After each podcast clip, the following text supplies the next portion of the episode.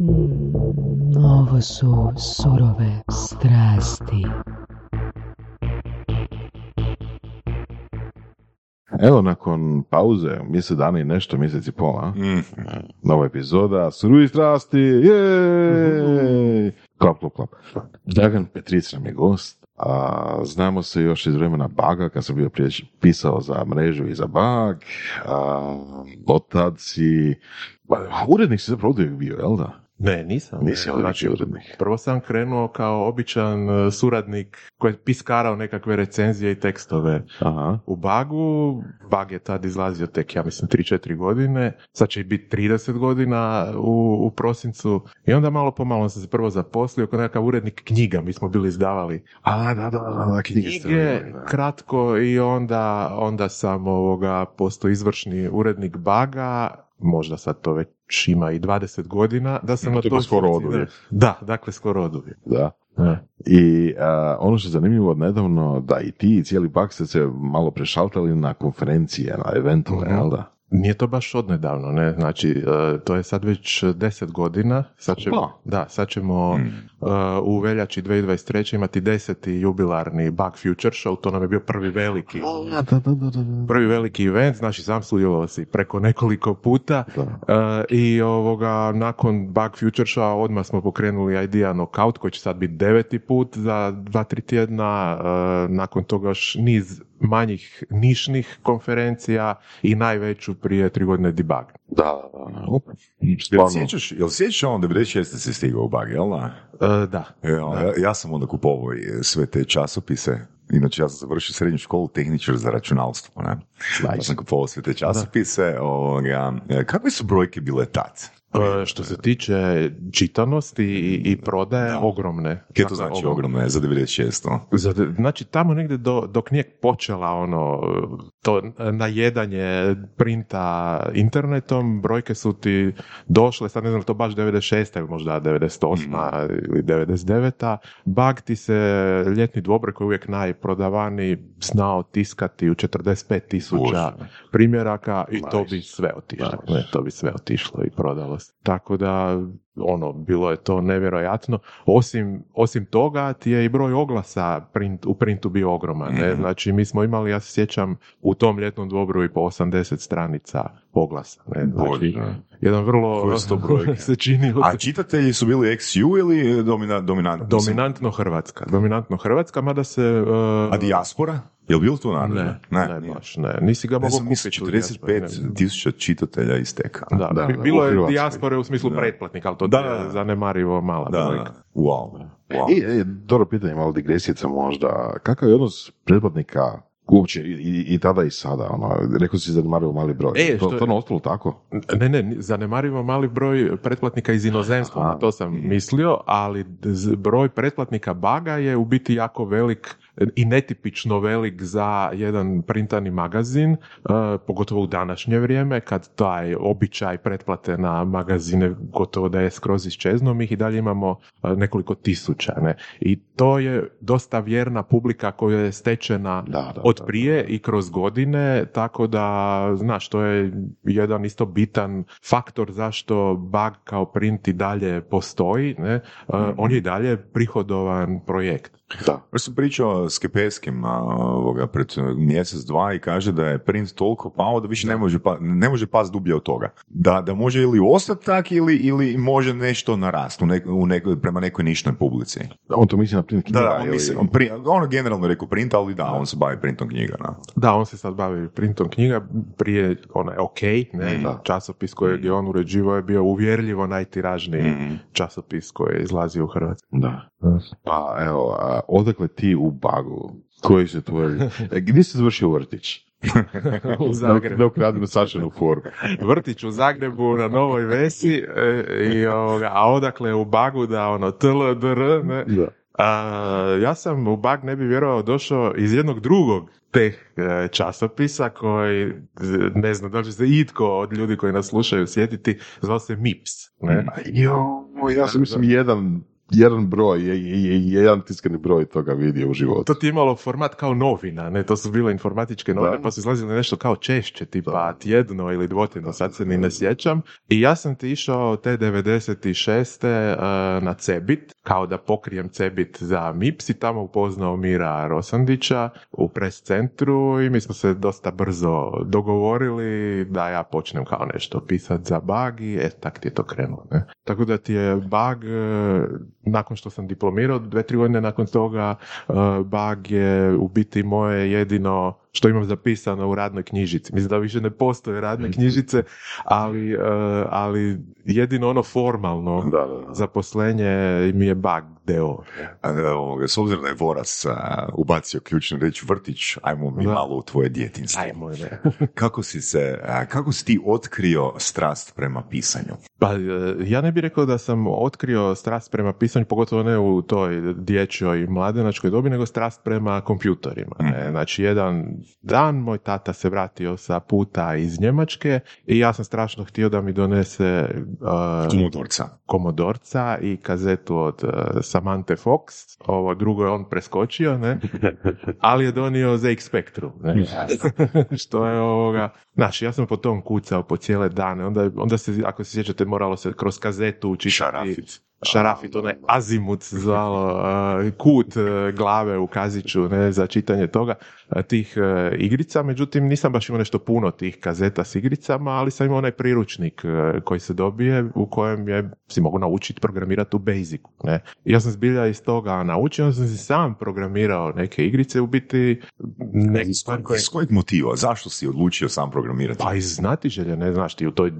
Dosadno ili ono? Samo ne, znači. ne bih rekao da mi je bilo dosadno, nego sam bio znatiželj. Mene je jako fasciniralo to računalo da ja mogu tu zadavanjem nekakvih naredbi, pisanjem nekakvog koda koji mi je prije tog bilo potpuna nepoznanica, uh, nešto stvoriti. Jesi imao neke prijatelje koji su imali slične... Da, da, u razredu, Da. ne, u osnovnoj školi, dvoje, troje isto imalo taj ZX Spectrum, odno- neki su imali komadorca, zato sam ja ih htio Znači, komadorca. jel si ti onda, onda dokt- indoktrinirao njih ili su oni tebe? Pa ja bih rekao da su oni mene, što se tiče igara, ne, Mhm. ali ja sam vrlo brzo, su te igre meni postale manje interesantne od samog e, Basica i kreative koju mi ZX Spectrum pruža da ja sam nešto stvorim. Ja sam ti onda odlazio u kioski žicao starce novce da mi daju da si kupim e, računare. To je bio časopis e, srpski, ono pandan današnjem e, bagu u kojem si ti imao hrpu koda koji si mogao kucati da nešto napraviš i ja sam zbilja prekucavao taj kod, učio iz toga i stvarao neki svoj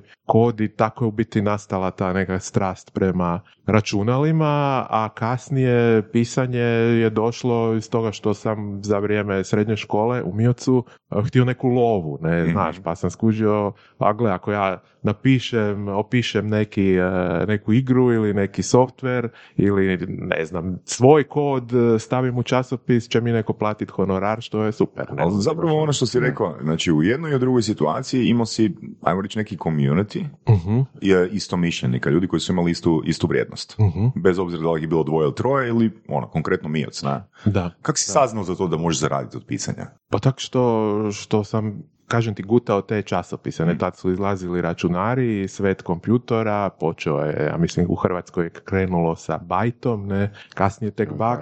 Da. Da, e, i, i, znaš, gutajući to, sam i ja pomislio, imam i ja nešto za reći. Mogu i ja, mogu Znaš, i ja. pa mogu i ja, Da, znaš, Da, da, da. Kako se to je- 96. prijaviti za posao, ono? Znači, ne možeš poslati email, kaj si slao ovoga poštom? Da, doslovce pošlo. Znači, a, a pazi kako, znači nakucao sam na tatinoj pisačoj mašini. Nice. Ovoga, tekst i poslao ga, ja mislim da mi je prvi bio izašao u svetu kompjutora i, ovoga, i poslao u kuverti tekst natipkan na, na ovoga, pisačoj mašini i niko ti se sad baš ne javi, e, izaći će ti to ono, nego sam jednostavno vidio, znaš, kad je izašao časopis sam vidio i zbilja je meni onda, ja sam unutra stavio i svoje podatke i zbilja onda meni na, ne znam, na tatin račun ili kako bilo uplaćen nekakav honorar. Ne? Smisle, ja. Da, i naravno kad sam to skužio, aha, pa to je formula, znači ja mogu tako puno... Štancat. Štancat. Mogu štancat, ne, pa će, pa će ovoga... Čekaj, a kak si, kak si do- dogovorio s njima da će ti oni platiti? Znači, jesi im prvo poslao? Nikak, ne, Samo si im poslao nikad- tekst i broj računa. Ko- Tako calling, je, da. Ja se sad ne znam, nije to, nije to ono IBAN ko danas, Da. ja se uopće ne sjećam kak je to išlo prije, ne. Mislio sam tatin nekakav broj, nešto, ne znam na koju foru su uplaćivali, ne.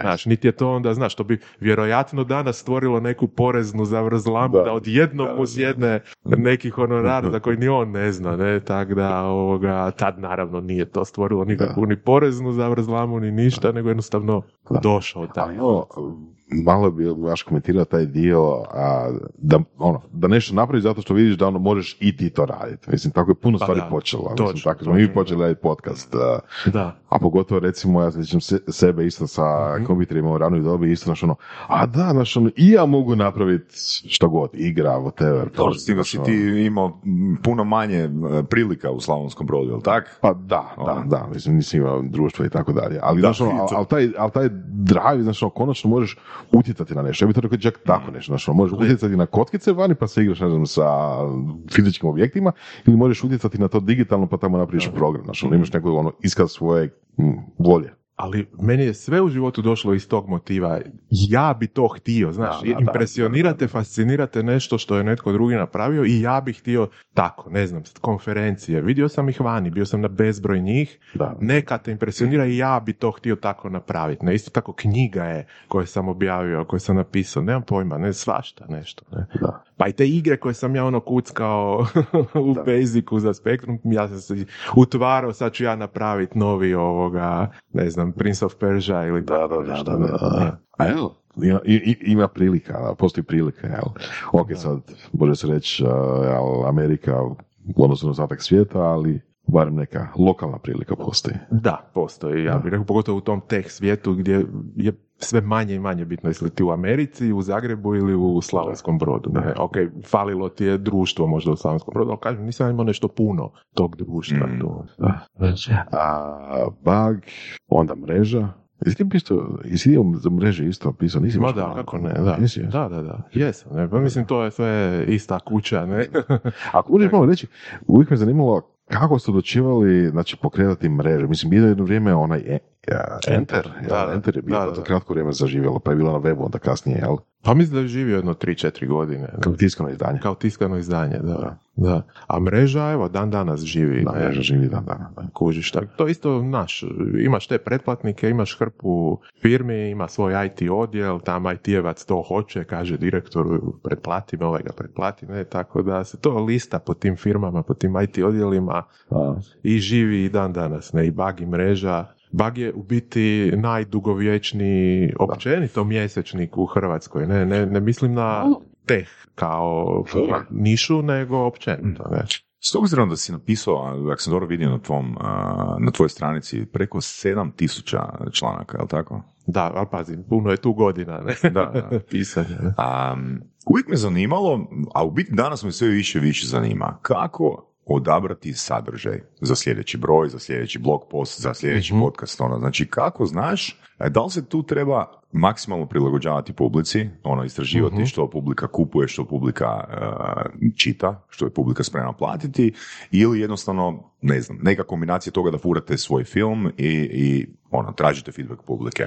50-50, ajmo reći. Pa, znaš, što se tiče baga, ja mislim da je jedna tajna tog, te dugovječnosti baga i uspjeha da je korištena kombinacija tog što ti pričaš, znači i malo titranja publici, ali i nametanja publici nekih trendova koje mi kao urednici e, njušimo da dolaze i koje pokušavamo isfurati. Nekad uspije, nekad ne uspije, ali mi za svaki broj imamo kolegi gdje unaprijed e, uredništvo dogovara koje teme želimo Mhm. imati onda gledamo da li ih je moguće ostvariti, koga ćemo od autora za pojedinu temu angažirati, puno puta i Vorasa, ne, Mhm. i ovoga, e, tak ti to ide, ne, znamo mi što se čita, što se ne čita, često Danas je to lakše, ono, jel tak? Misliš zbog toga što imam analitiku sa Tako, weba, da, ali ne? 98. godine, Pa znaš, isto si imao analitiku, jednu analognu, da je tako nazovem, koliko ti se koji broj prodao, koliko si reakcija čitatelja dobio na pojedinu temu koju si prethodno objavio. kakve su bile reakcije? Što je značilo reakcija 90? Pa ili ti neko kaže ovo je, e,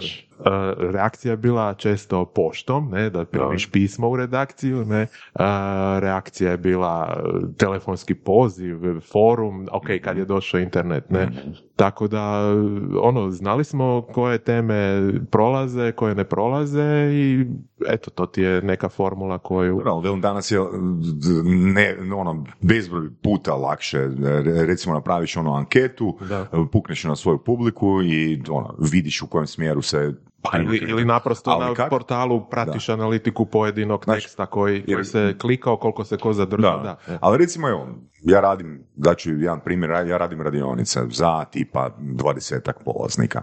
I sad često mi neko zna reći da ti dam feedback, ja mislim da bi bilo bolje da si sadržaj uh, sistematizirao na ovaj način. Ok. Mhm.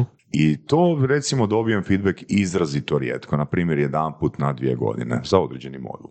I postavljam si pitanje, ok, ako jednu osobu to smeta, da li ju treba slušati ili ne? Hoću reći ono, kad su pisma dolaze, kužite što hoću Jel misliš ako jedna osoba kaže, možda još deset misli? Ne, ne, ne, ne, mislim, o- mislim totalno suprotno. Znači, koliko, koliko moraš dobiti feedbacka da bi trebao razmišljati o promjeni nečega. Jer jedna osoba, ona govori svoje mape, govori ono iz svog iskustva, način na koji ona uči, način na koji ona vrijednosno rezonira. rezonira. Da, li je, da li je njen način uopće dobar za ostale, to hoću reći. I sad kad ti dobiš ono, ne znam, poštom, eh, dva, tri feedbacka na broj koji je izdan u 45.000 primjeraka, kak znaš da ih trebaš poslušati? Pa nije to dolazilo samo dva, tri kad je bilo 45 tisuća. I. I kad je pošta bio najpraktičniji način da ti neko Mm. nešto javi. Mislim da ono, na jedan feedback ne bi Mm. reagirali, ali kad bi došla tri, četiri sa nekom istom idejom, nekim istim prijedlogom da bi onda reagirali sigurno. Mhm, Da. Jer uh, hrpa ljudi nije spremna uložiti toliki trud da ti napiše pismo, Jasno. pošalje ga, ode na poštu, šta ja znam. Danas je drugačije i lakše, ali računaš na to da je neko ipak uložio taj trud. Ne? Mi smo imali rubriku pisma čitatelja koja je ono baš se pazilo na to da se što više tog što nam dođe stvarno objavi uz, uh, uz odgovor uredništva na to pismo. ne? Od tih uh, feedbacka čitatelja, je li više bilo, ako se sjećaš, pozitivnih ili negativnih? Jer ono, znamo da su ljudi spremni, da su spremni dati neki negativan feedback nego, nego pozitivan. Mhm. Pa kad smo to- zadovoljni, to je status quo, ali Da. reagiramo kad osjetimo nezadovoljstvo. Pa, d- d- isto se mijenjalo s vremenom, ne, znači e, tada je bilo uglavnom pozitivno, odlični ste, genijalni ste, ovo, ono, dajte pišite o tom, znaš, ko ono, ja se sjećam ko klinac sam čitao onaj studio, pa onaj Piko Bodlić, ne, kako je super na televiziji taj ta serija, ali dajte još i ovu, ne, tako smo i mi dobivali, super je tekst, taj, taj, super je autor, taj, taj, ali dajte nek, nek on napiše nešto o tom i tom, ne, to često najčešći tip e, pisma bi bio, dakle, jedan afirmativni pristup i očito jedna e, posvećenost tog čitatelja i volja da se zadrži uz časopis, ne. Kasnije, kad je došao portal, se onda, znaš, imaš hrpu trolova, ljudi koji, koji žele privući pažnju, znaš, ono, nekom svojom tobožnjom duhovitošću ili nečemu i tu ti onda zna dominirati to trolerstvo e, bez veze. Znači, trollerstva gotovo i nije bilo kad je bilo samo. Ne, uopće nije bilo trolanja. Ne, ne znam da, da li neko spreman uloži trud da piše pismo, šalje ga poštom, da bi trolao. Plati Marku. Da, da, da. Znaš, da, bi, da, troll često nije ovoga, spreman platiti ništa nikom nikad. Ne. da. Tako da imaš hrpu i trolova, ima, znaš, često bude i kritika, eh, ali koje jesu konstruktivne i naravno da se to uzima obzir i vrlo ti je lako raspoznat trola od konstruktivnog kritičara za kojeg vidiš da je godinama čitao i, i da ti je ono vjerni čitatelj, pa naravno da ćeš uvažiti eh, njegovu kritiku i poslušati neki prijedlog koji, Mm. koji ima, ne? Jer je taj netko ko, ko ti daje novac. Ne? Mhm, mhm. Da. Bagovi forumi su dugo vremena bili legendarni. da. Da. Da, i dan danas je to ono, znaš, valjda pola prometa ili koliko od, od Nice. ovoga, tih ljudi šta dolaze na, na web. A, jesi ti bio moderator foruma? Ne, Nisi, nisam, nisi. nisam nikad. Ne. Nisi. To imaš ove naše e, Miro, Drago, A. koji uživaju u tome, znaš. Mogu misliti. Ja ne volim baš biti policajac. niti niti a, imam tu suzdržanost njihovu, znaš, ja bi na te trolove reagirao ono, prostačenjem, izbacivanjem i tako. Ne, oni su puno suzdržani. A, Da, mogu misliti. da. Novo digitalno doba. A, evo jedno pitanje, ali to možda je opet, ne znam koliko ćeš ti imati, koliko, koliko imaš e, doticaja s tim. Am, tranzicija sa tiskanog na digitalno, jel, internet i sve to skupa. Am, jedna od strategija koje se nekad možda moglo implementirati, danas još uvijek to neki pokušavaju implementirati, su recimo mikrotransakcije za sadržaje. Mhm. Čisto kad već pričamo o bagu i o povijesti i sve tome, a, zašto misliš da to nije zaživjelo? Mislim, konkretno baš za bug to je publika i mreža isto publika koja je tehnološki potkovana, koja bi možda i, mislim, vjerujem, znala kako to u praksi jel, provesti, odnosno kako platiti. Šta misliš zašto to nije zaživjelo nikad? Pa mislim, mi imamo, mi nudimo taj oblik, ono, imamo paywall na webu Da. za premium tip sadržaja, Da, da, ali, drugo je, drugo je to, drugo je paywall, Ok. je pretplata, a drugo je ono, znaš, ono, pay per view za pojedini ono članak. Da, to, to nismo nikad Da. ni pokušali implementirati. Prvo, za naš tip sadržaja, ja mislim da to nema nešto puno smisla, jer ako sam ja tebi zaključao, ne znam, recenziju nekog mobitela, onda nećeš je tu googlat, nego negdje drugdje ćeš je iskopat, pa ćeš naći. Ok. Naći ćeš je negdje kad tad, ne. Mada ima tu bug jedan adut, jednu prednost kad mi objavimo recenziju, ne znam, mobitela, laptopa, televizora, onda ta jedna vjerna publika baš hoće to pročitati, pogotovo ljudi iz Hrvatske, ne zato što ne znaju engleski, znaju engleski jako dobro, ti novi klinci, ali ne znam, iz nekog razloga baš hoće čuti uh, domaću recenziju, ne mora to nužno biti bagova. Ne. Ajde, to je jedan adut, ali ja mislim da će lako iskopati i na hrvatskom čak negdje od nekog domaćeg, neki sličan, sličan tekst. Ne? Tako da to je što se tiče nas kao niše tehne, a da sad pišeš, nemam pojma, neke opće vijesti, pa to ćeš sigurno naći bilo gdje drugdje. Ne? Tako da mislim da dok mi, postoji, dok mi postoji besplatna opcija, pa makar bila manje kvalitetna, da će ljudi to, nažalost, Ali mislim, da. danas je, danas je poplava nekvalitetnog sadržaja. Danas ono, nekvalitetnog sadržaja ima valjda ono 95% u odnosu na ono što zapravo A na što vrijedi. konkretno misliš kod nekvalitetni sa- sadržaj? Pa mislim sadržaj koji su ili, ili pisani samo zato da, da dobiju view, odnosno reklamu, on- promet od reklama, jeli, ili koji su pisani od ljudi koji stvarno nemaju pojma čem pisu, ali su influenceri, na primjer, i tako neke stvari. Mislim, evo sad, ne, zašto to uopće pričam? Sinoć sam googlao nešto, ne- jednu tehničku informaciju, totalno, znaš, ono, nije, nije mainstream ni malo. I prvih osam pronalazaka na Google su bili svi smeće. Mhm. Znači, ono, ili su bili copy-pastani iz Wikipedije, ili su bili, ne znam, a, ono, deset reklama na stranici, a tri paragrafa teksta, ili ono, totalno su bili A beskorisni. možda to govori o tome da nema publike koja to googla. Možda, možda, ali, Da znaš, ono, piše kvalitetni članak, ne? znaš, ono, da mi neko u tom trenutku rekao, ok, plati, ne znam, od dolar i pol i dobit ćeš informaciju, i ja ono, Da, ali kak znaš da je ta informacija, ta ista informacija iza tog vola nije smeće. ok, Kako treba bi biti si- neka reputacija Da, da, tu da. i ono, neka Da. poznata. Da, ali, zna- znaš, mislim na temu, to, na temu para a, i plaćanja. Znači, prije, govorimo o 90. godinama, prije su streams of income bili no, ono što, prodaja časopisa i prodaja oglasnog prostora. Tako je. Imali još nešto što... Tada? o, Da, Ne. nema. To je Ok. bilo i više nego dovoljno. Da. znaš. Jer velim, baš sam, uh, pred neki tjedan, dva sam pričao sa, s, jednim, uh, s jednim gostom u jednom podcastu uh, na temu affiliate marketinga. Mhm. Pa me zanima, u biti, ta affiliate scena, ta affiliate scena nije kod nas razvijena, niti približno koliko je ona u SAD-u, ali recimo, ono što me je razočaralo malo, je to da se taj affiliate zapravo svodi uh, na publisheri su zapravo oni koji generiraju kupone. Mhm.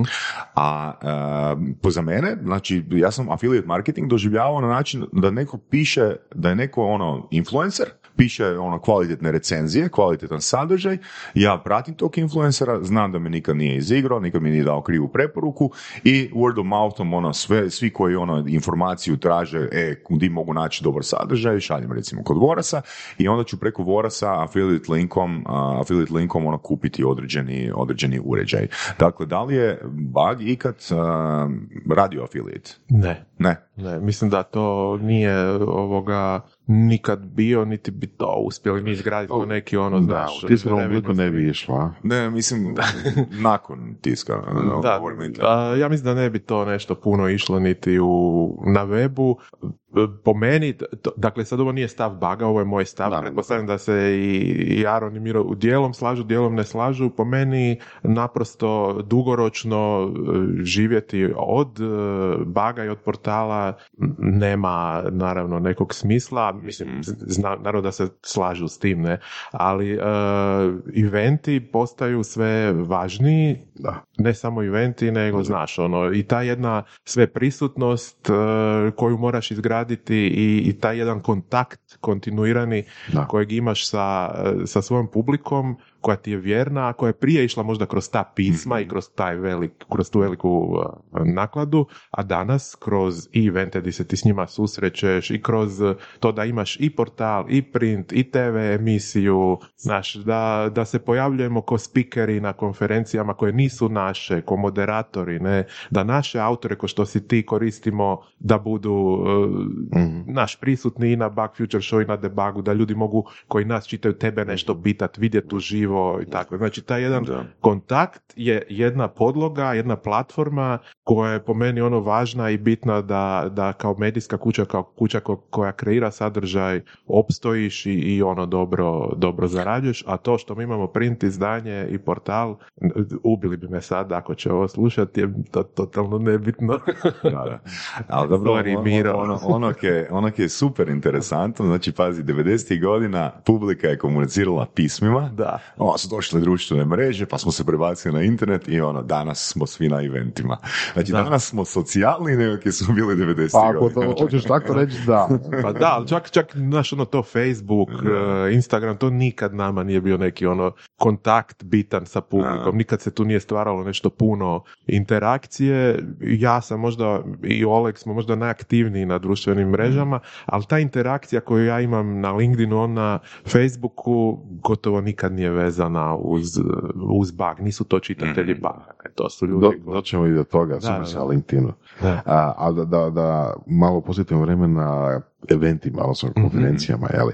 A, puno izdačkih kući u svijetu je išlo u tom smjeru. Znači, ok, sad Da. su imali neku svoju publiku, imali su svoj e, tiskani oblik, ali sad, jel, Mhm. internet, tra, tralala, treba doći, treba doći do novog inkama, jel, do novog Mhm. zarade, i tu su sad eventi. A, a vama je to, ja mislim, izuzetno dobro uspjelo, Da, kao bagu. da. Jeli? Znači od Future Showa, uh, kasnije debuga, pa ima sad i Oleg radi jel, fintech, pa mislim legal tech, pa svašta to sad ima. Idea knockout. I da, e, Idea Knockout, da, znači on, Da. i većina njih je odlično posjećena i, i sve.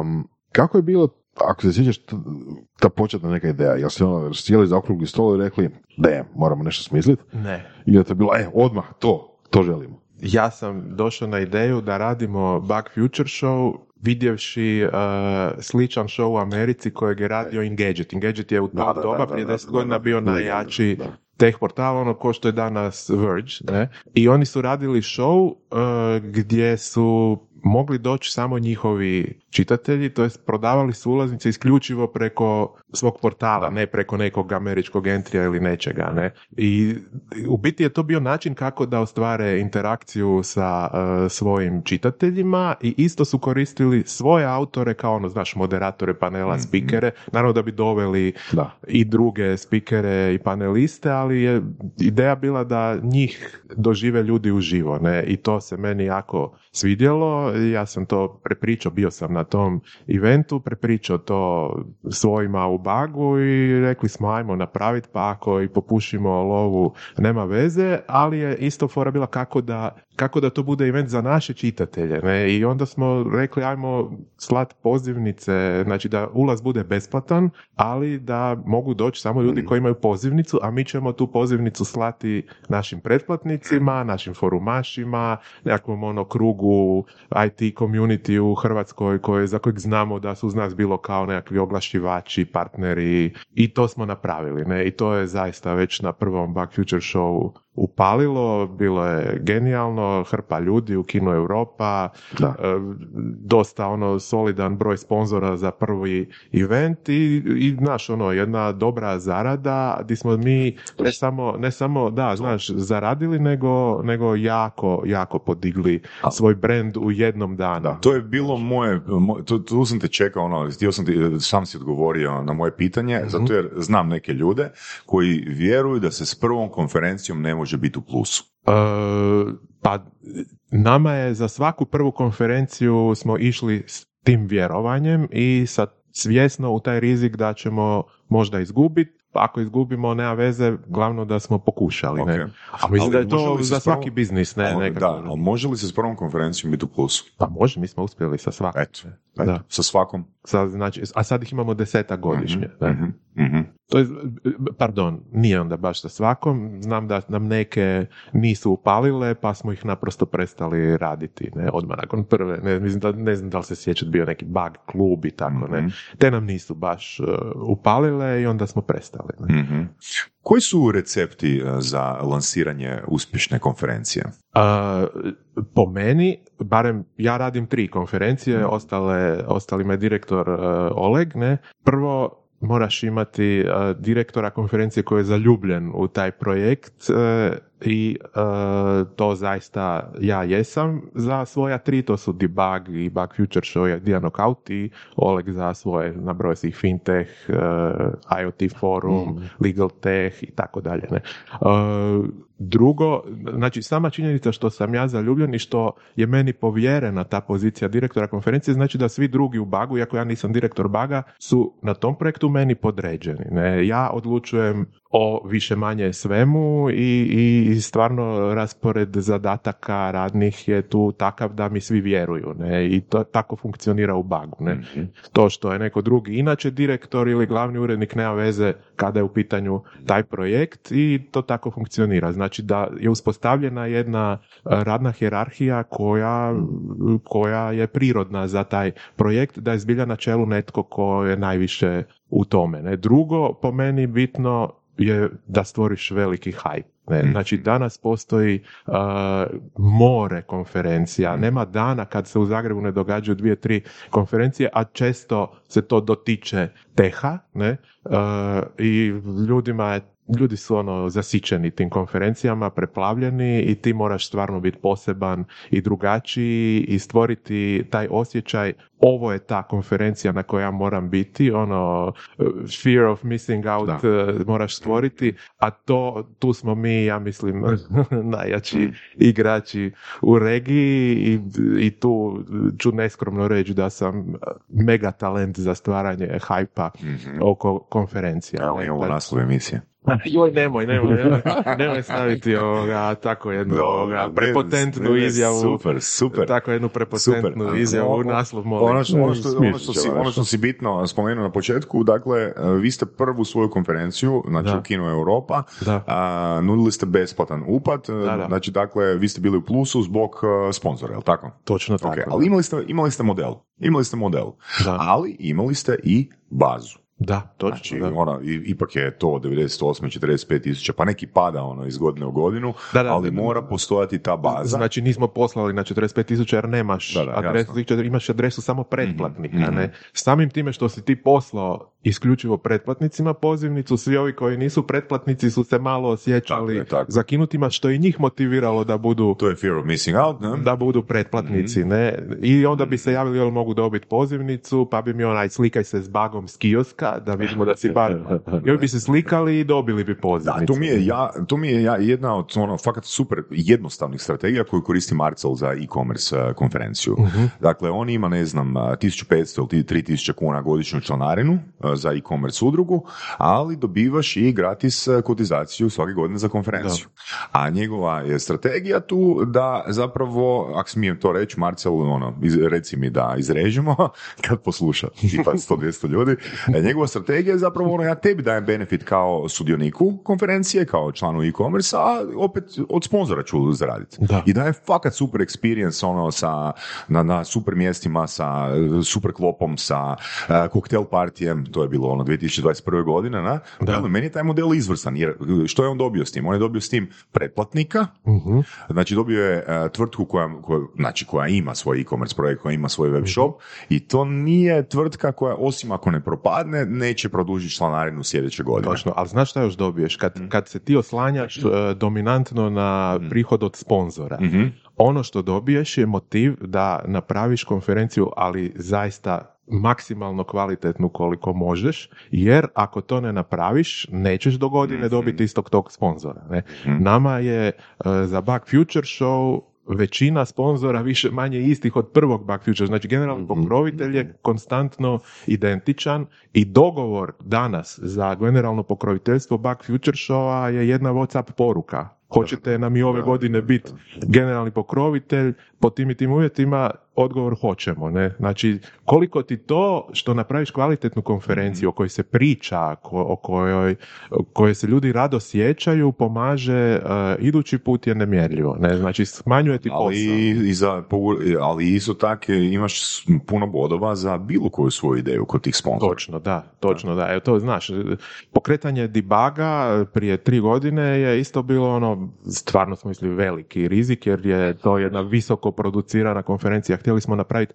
prvu developersku konferenciju u Hrvatskoj koja će biti na razini svjetskoj, ne, da, da to izgleda kao najbolje svjetske developerske konferencije. To naravno iziskuje veliki produkcijski trošak i samim time kad radiš prvi put rizik, ali to jedno stečeno povjerenje nam je uh, pomoglo da, da i ta bude prihodovna iako je bila prvi put održana, zato jer smo velikom lakoćom rasprodali sponzorske slotove. Nakon 25 godina konzistentnog rada, Rada di nikad, na bagu di niste i nakon- zajebali, di niste zajebali nikad sponzora, na? Tako je i nakon što, pogotovo di nisi nakon jedno 6-7 godina zajebao ni jednog sponzora e, na eventima. Naravno, bilo je na prvom debugu je bilo, znači tu ciljaš naravno na tvrtke koje zapošljavaju developere i sad to nisu tvrtke s kojima smo mi do tog trenutka često surađivali, osim ako se ne radi, nemam pojma, o nekakvom telekomu ili banci koja, koja je samo dio ljudi su developeri, ne. E, Naravno da nam se je na prvu hrpa njih odbilo, ne, ma kao, naš, ne znamo, ajde, jel možemo mi samo doći, kupit ćemo par karata, pa ćemo malo pogledat. Ne, takvih je bilo hrpa i tri dana nakon prvog održanog debaga je od tih firmi došla upit možemo li odmah rezervirati sponzorsko mjesto za sljedeći Da, debag. Ne, super, ne, super. Znači, uz Da. to što je postojala tradicija, ono, povjerenje, Da. ono, ipak je postojala sumnja a, Za novi prije, za, za novi projekt. Da. Da, zato jer se, jer se obraćaš, pogotovo s debugom, novim ljudima. Znači, developeri su uglavnom mladi ljudi, oni nisu odrasli Jasno, na jasno. bugu kovi i, i bug nije programerski časopis, to je konzumna elektronika. ne? Mislim, tu, tu sad imam ono dvije, teme, ako uh, mi dopustiš ovog Voras. Uh, Dakle, prva tema su uh, sponzori. Mhm. Um, prošle godine sam si uzeo neki mjesec, dva da malo izučavam te strategije, kako komunicirati sa sponzorima, kako tražiti sponzore. Ne kažem da sam dobar u tome, ali ajmo reći da sam se malo iznad prosječno iseducirao oko toga. Ne? Mhm. A, Dakle, danas, danas kod nas je sasvim uobičajeno i dalje nuditi neke pakete zlatni, srebrni, brončani i bla, bla, bla. Mhm. Um, gledajući kakve su prakse u SAD-u, to se napušta skroz. Dakle, keyword uh, za sponzora je riječ aktivacija. Mhm. Što znači aktivacija? Aktivacija znači koliko ću ja novih, ne znam, korisnika a, dobiti ako, ako, imam, ako imam ovoga svoj određeni sponzorski paket a, koji košta XYZ ili koliko ću ja zaposlenika privući a, ovoga, da, da, da razmotri mene kao poslodavca. To su konkretne aktivacije. Ali sad imat svoj logotip koji je, ne znam, a, metar puta metar ili 10 puta 10 metara ili ne znam, imat a, mjesto na panelu ili imat predavanje um, ili imat štand, uh, nije uh, više toliko govorimo o praksi u Americi, nije toliko, ajmo reći, seksi koliko je, ono, znaš, mislim, zlatni, srebrni, brončani. Mhm. Ono, kliše. Možda da prednostavim sve to skupa, bottom line, ono, tipa šta, šta sponsor dobija. Ja. E, što se tiče debaga, to je sad naš najveći projekt i najveća konferencija, ono što sponzor dobiva je status prvoligaša među IT poslodavcima u Hrvatskoj. Ne? Znači ne može baš na debagu bilo tko biti sponzor, ne zato što si ne bi mogao priuštiti, mislim da si to može priuštiti svaka firma u Hrvatskoj, iako nije baš jeftino biti sponzor na debagu, ali e, mi nećemo baš svakoga odabrati. Nama je bitno da ta tvrtka, e, da u njoj rade dobri ljudi, koje smo mi na svoj način, koji ne bi sad otkrio, provjerili i ovoga da je to firma u kojoj ako se neko zaposli koji je kupio kartu za debug bude zadovoljan kao njihov zaposlenik. To, kako to, ako uopće, mjeriti? Što, zadovoljstvo zaposlenika u nekoj firmi? Da, da, odnosno koliko je debug pomogao tome da, ne znam, 10-15 zaposlenika dođe u neku firmu i da su zadovoljni. Dobro, to ne mogu izmjeriti koliko točno ljudi se na debugu se Da. pronašlo posao ili koliko je sponzora pronašlo novih ljudi, to ih niti ne pitamo, ali način na koji mjerimo uh, koliko su ljudi zadovoljni u nekoj firmi ti je uh, jedan vrlo subjektivan i gerilski način, a to je da ja i neki moji ljudi uh, smo konstantno, konstantno u svakodnevnoj komunikaciji i, i ono druženju Da. sa tim ljudima, dakle na svim levelima, od junior developera do CEO-a.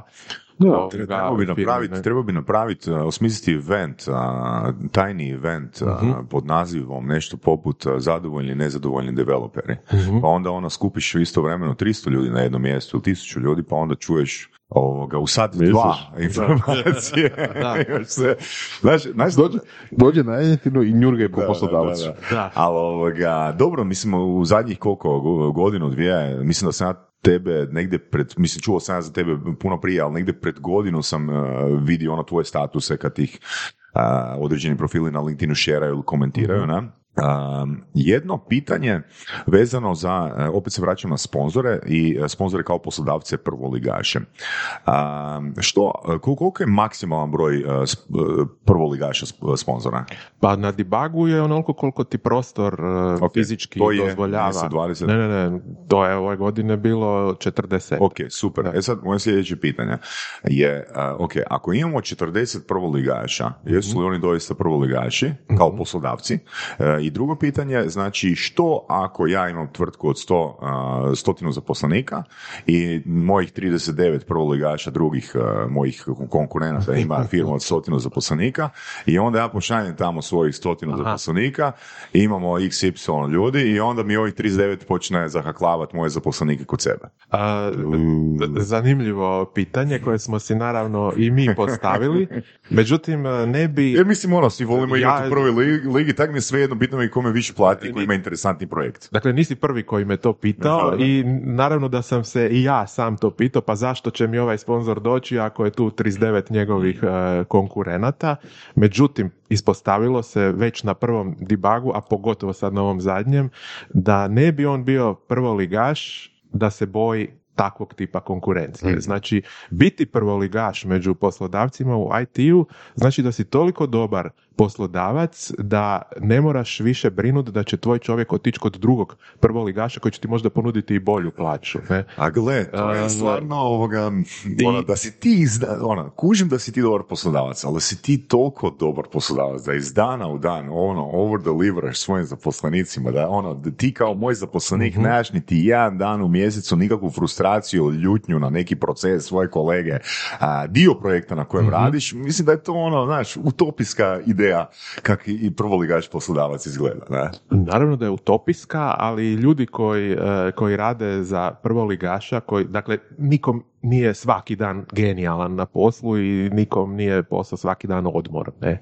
Ali e, kad si ti prvoligaš, onda ti je većina dana kako je poslodavac prvoligač, većina dana je svakom Mm. zaposleniku takva. I e, naravno da tog postaneš svjestan kao djelatnik, da, da imaš dobar posao, da imaš dobrog poslodavca i da si mu lojalan. Ali znaš kaj ću ti reći sad, oprosti kad sam te prekinuo, a, a, jako bitan kriterij, koliko vidim na, na, na svojim radionicama, e, ljudi kad te rade na vrijednostima u kontekstu posla, su međuljudski odnosi. Da, ma naravno, Dakle, da.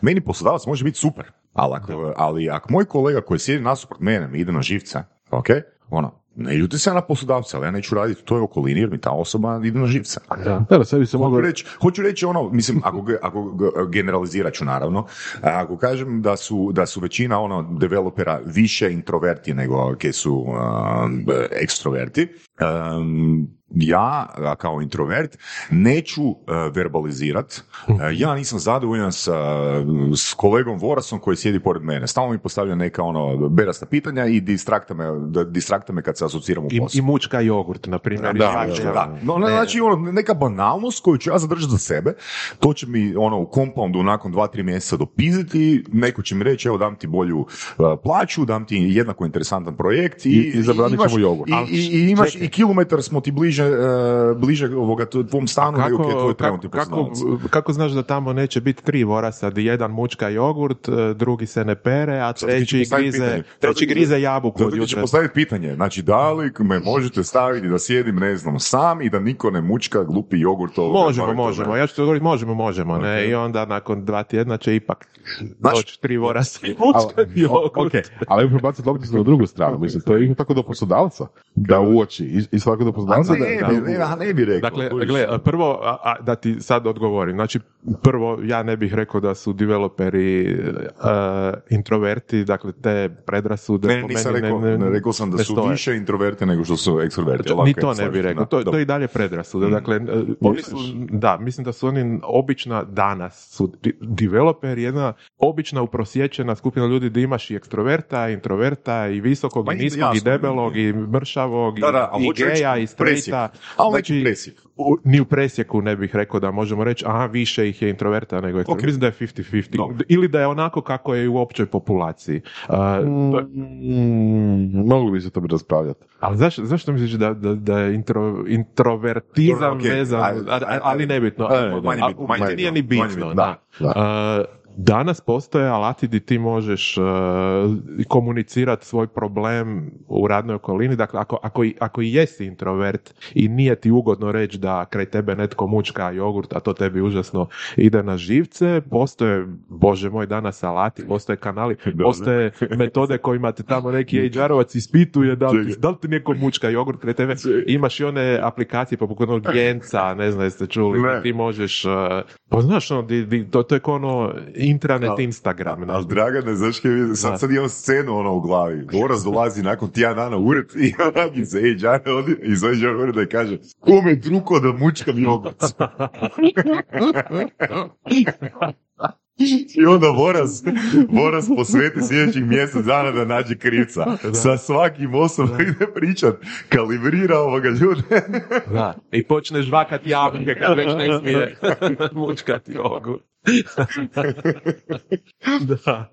Da, tako da, ono, mislim da, E, kaj mislim, kako kak riješiti problem, on mučka jogurt. Mislim, on je osoba koja mučka jogurt. Njemu je u identitetu, gle, ja svaki put moram izmučkati jogurt.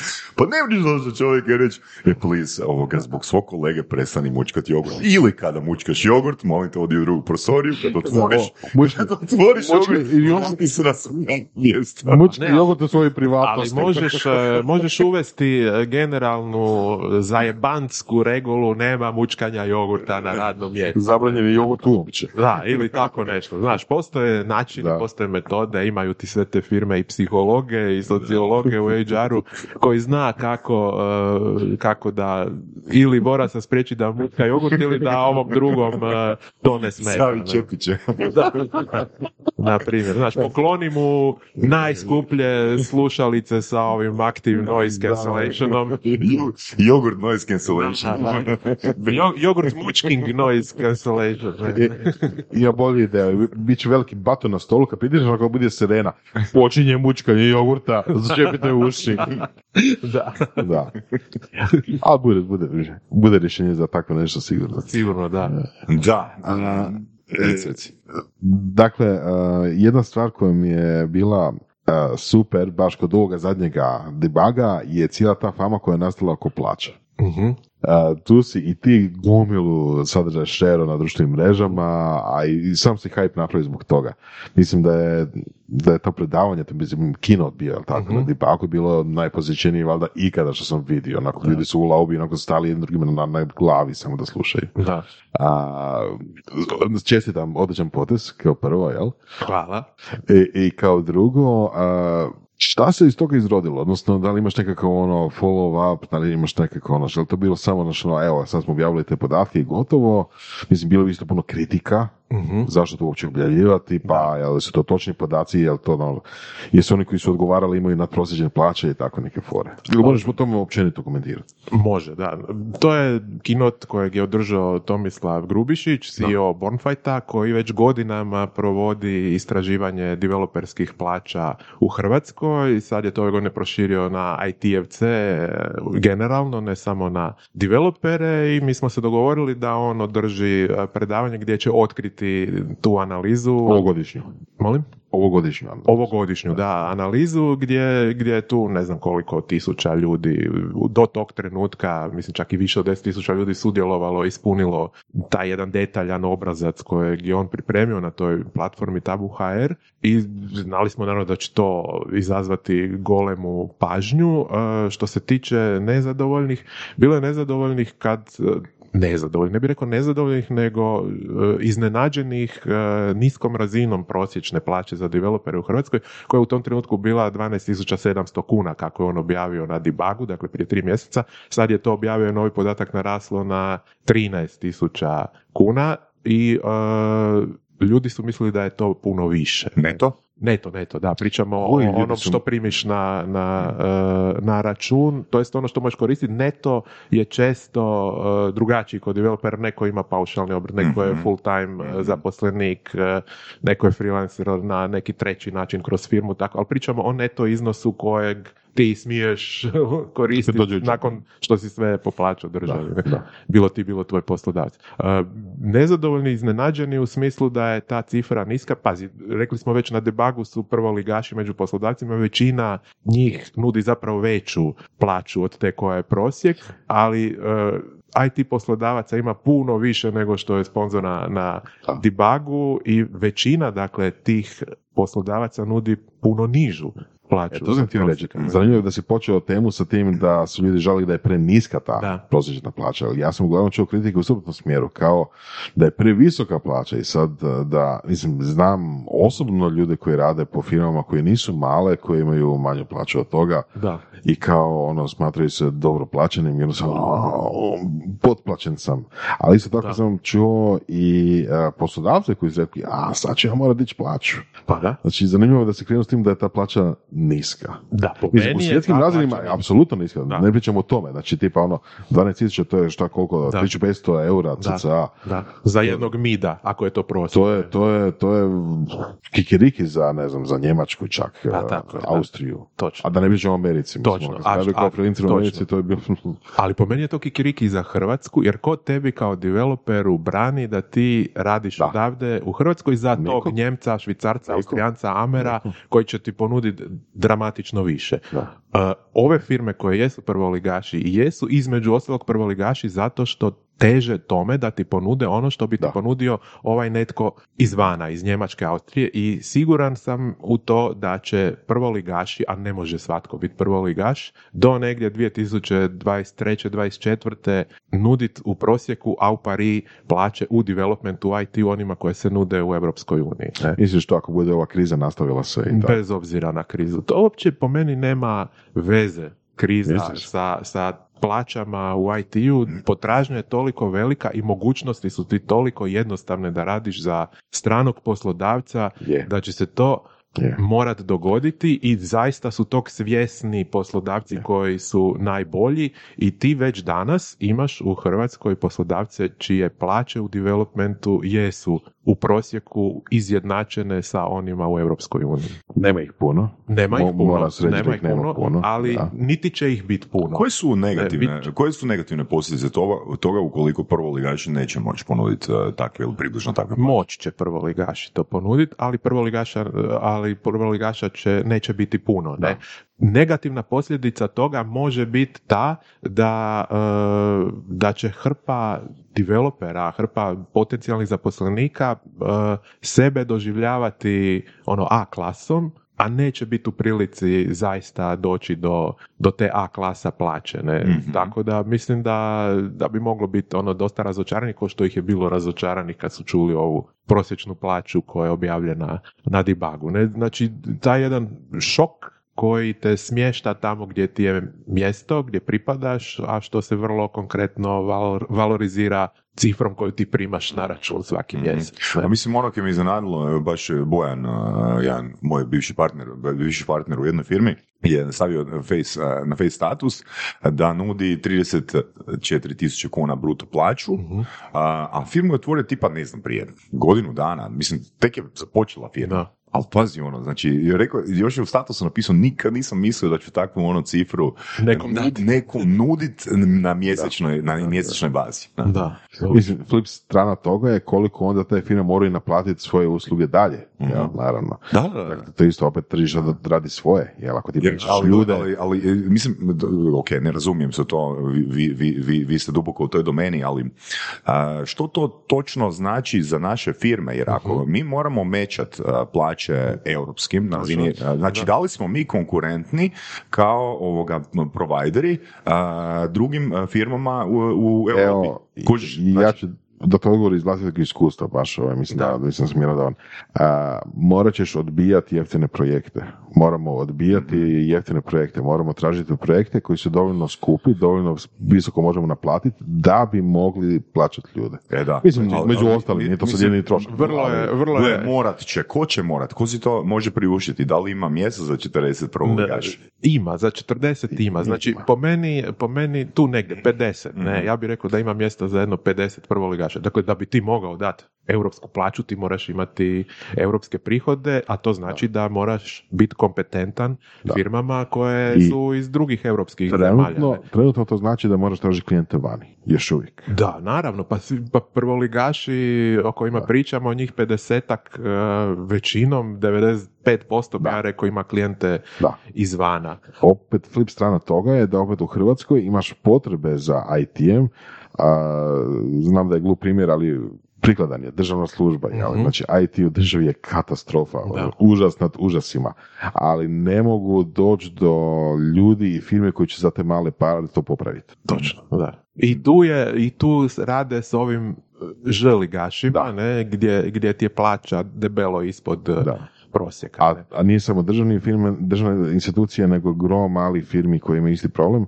Naravno, to se rješava opet ako imaš jeftine neke software za servis proizvode, pa opet nekako se snalaziš, ali neke stvari koje su custom made, malo ljudi će si moći priuštiti više custom made stvari. Tako je, da. Točno to, ne. Pa sjetimo se ono afera s onim portalom e, za cijepljenje i Da. tako, znaš, ono gdje je to ofrlje izvedeno, naplaćeno, masno, ne, ko zna na koji način se tu ili prala lova ili što.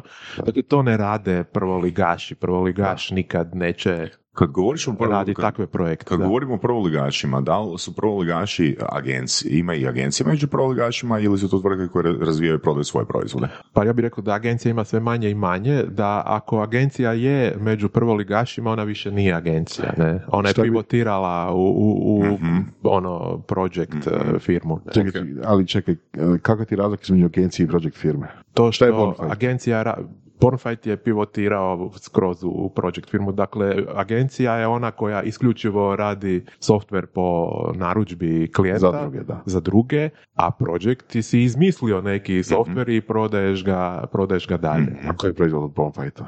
Imaju, nemam pojma, nekakve, nekakav softver za razni, imaju 5-6 proizvoda, Znam da jedan imaju, ali, ali mislim da znam- ništa od toga nije veliko. pa ni ne mora biti veliko, bitno je da je prihodovno, zar ne? Evo jedan koji je njima vrlo prihodovan, prihodovan proizvod kojeg oni imaju, produkt, ti je softver za praćenje e, gimnastičkih natjecanja, gdje ti najveća natjecanja iz gimnastike u svijetu koriste taj softver.